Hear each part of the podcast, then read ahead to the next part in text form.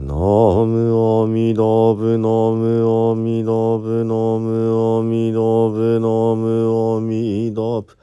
ナムアミダブナムアミダブナムアミダブナムアミダブ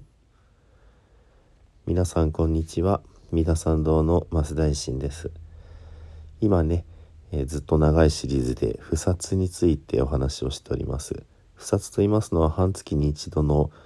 えー仏教徒たちの反省会でねその一番中心になるのがお釈迦様がおっしゃられた戒律を一緒に読み合わせてえー自分がそれに反していたかどうかを反省するというものになります。この戒律と言いますのが煩悩経煩悩菩薩経というお経に基づく、えー10の重い戒めと48の、まあ軽い戒めということになります。今この、重い10の戒めまではお話ししましたので、今日からねこの48の、軽い戒めに入ってまいります。もういい加減長いシリーズなのでねサクサクと進みたいなとは思うんですけれども、えーこのいずれにしても菩薩としてどう振る舞うべきかということが大事になってきます。ですので、えこれを犯すと菩薩という集団自体がまあなし崩しになってしまう。こういうふうなねまあルールを設けることでその菩薩という、まあ、集団菩薩というのは大乗仏教における、えー自分の修行もするけどまず何よりも人を救うというねこれが前提にある存在になります。ではね今日はその四十八の軽い戒めに入ってまいりますね。第一番目は「えー不敬私有会」「不敬、え敬わない」と書きます「死はお師匠様の死」「有はお友達の友です。ちょっと面白いんですけどもまず、え仏の子よ」と呼びかけてあなたが国王の位を受か受ける時にねもしくは、えー天輪王の位ですので国王よりももっとすごい世界の支配者ですね。もしくは百官の位を受けようとする時、まあ、これはさまざまなお役人の位ということですね。ですので、まあこの第1番目の軽い戒め不敬私有会というのはその政治家になる時にこういうふうにしなさいよという前提になりますのでまあこれは前提が結構ねあのピンポイントなので全ての人に当てはまるという感じでもないかなと思うんですがとてもあのいい内容が書いてあります。こういう政治家はまず菩薩会を受けなさいというふうに言っています。その理由は菩薩会を受けるとですね、えー一切の鬼の神様と書いて鬼神と書いてますけどもこれは平たく言うと亡くなられた方ですね。ご先祖様ですね。全てのご先祖様はその王様ですとか百官役人たちの体をね、えーまあ、存在を救って守ってくれるって。それから仏様たちもその国王たちのことを非常に喜ばれるんだこれ本当によく考えるとねその通りですよね仏様やご先祖様に、えー守られる応援される存在が国をリードしていかないと本当にまあどこに行ってしまうのかっていうことになりますよね。でこの、えー戒めを受けるとですね、えー恭順心と、えー恭敬心を生じる。恭順心っていうのは素直に、まあ、親孝行する使える心です。そして恭敬心という方はうやうやしく敬う心というふうに書きます。ですのでえー目下の方には優しく仕え目上の方にはしっかりと敬える。これが菩薩会を受けるべき理由になるということですね。そういう敬う心素直な心を持っておればこの、えーお坊様ね偉い修行されてる方がいらっしゃった時には立ち上がって、えー、お迎えをしてそして礼拝をするものだというふうに書かれています。ですのに、えー、こうあるべきなのに菩薩様であるのに、おごりの心うぬぼれの心それから愚かな心をそういったものを起こしてそういう仏道修行をなさってるお坊様が目の前に来た時に立ち上がったり、え、出迎えたり礼拝をしないこういうことがあってはいけないということが書かれてあります。なかなか具体的な感じのする戒めでねその回り回って、え、王だから偉い政治家だから偉いというあり方は良くない仏教徒であれば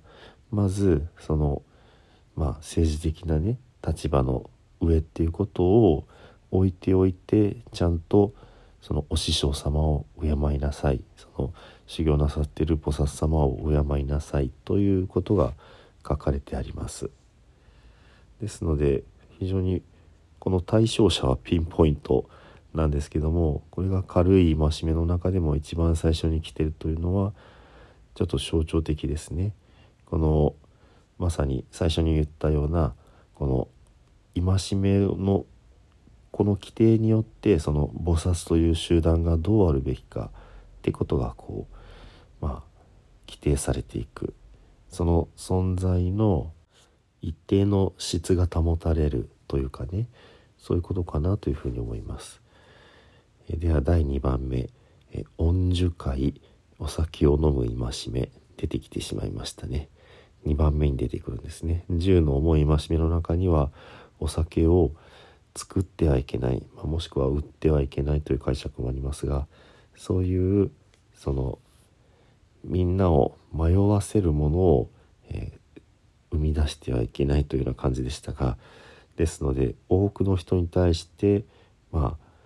まあ害悪を与えるという観点だったのかなと思うんですが今度は、え、個人的なね行動を、まあ、軽い戒めの中で2番目に早々にこうたしなめるというのがあります。まあ私はお酒全然好きじゃないのでね全く痛くも痒くもないですけども中にはねお酒が非常に生きがいだって方もいらっしゃると思うのでまあ一応でもこの煩悩会煩悩菩薩教の中にもお酒を飲むということが軽い戒めだけど2番目に出てくるということはお伝えしておきます。まあ、内容はね細かく言ってもしょうがない普通にお酒を飲んではいけないということが書かれています。第3番目はこれもあれですよね、えー、直肉会お肉を食べてはいけないというふうに書いています。まあそのお肉を食べるという食べるとどうなるかというと大慈悲の性質が断たれる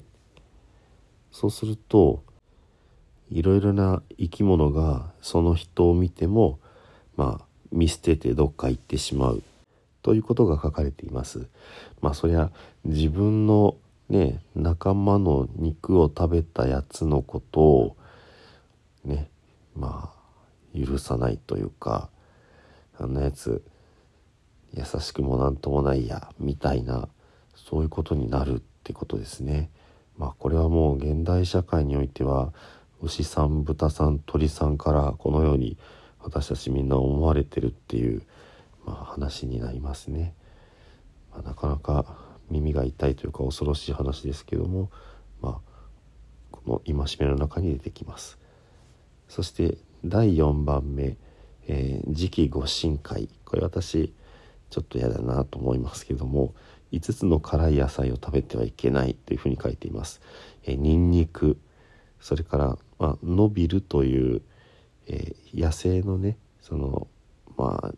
ニンニクというからっきょうの仲間みたいなものですね。そして、え、ネギ。私もニンニクもネギも普通に食べちゃうのでううってなっちゃいますね。そしてもう一つはちょっとわからないですけども、えー、卵巣という、えー、卵蘭の花の蘭にネギという字です。山に肉とも書いています。まあ、ノビルと似たようなものなのかなとも思うんですけども、まあ、別の、野菜として出てきますそして、えー、からし菜ですね、まあ、これも具体的にどういうねあのからしを作る辛い野菜ということなんでしょうかね。この5種類は、えー、食べてはいけないっていうふうに書いています。まあなんでかってことはここには書いていないんですけども燕堂さんの中によれば、えー、焼いて食べたら、まあ、みだらな心を起こし生で食べたら怒りを増すっていうふうに書いてあるのでうーんまあなんとなくわからなくもないなというような感じですね。まあ、その陰心みだらな心も怒り両方を菩薩様にはふさわしくないからそれを生み出す元になってるよというようなことになります。まあ、今私たちの日常の食生活っていうのはダメなものをいっぱいね食べてるなっていうことでこれはもちろん菩薩を目指さない仏道修行をしないということであればもう勝手にどうぞっていうことなんでしょうけども、まあ、仏教をね学ぶ中であ本当はダメなんだなっていうことを少なくともね心の中でちょっとチクッと思い出す時は必要なんだろうなっていうふうに思います。ではね今日はこれぐらいにして十平の念仏で終わりにさせていただきます。土生十年ナムアミダブナムアミダブナムアミダブナムアミダブナムアミダブナムアミダブナムアミダブナムアミダブナムアミダブツナムアミダブ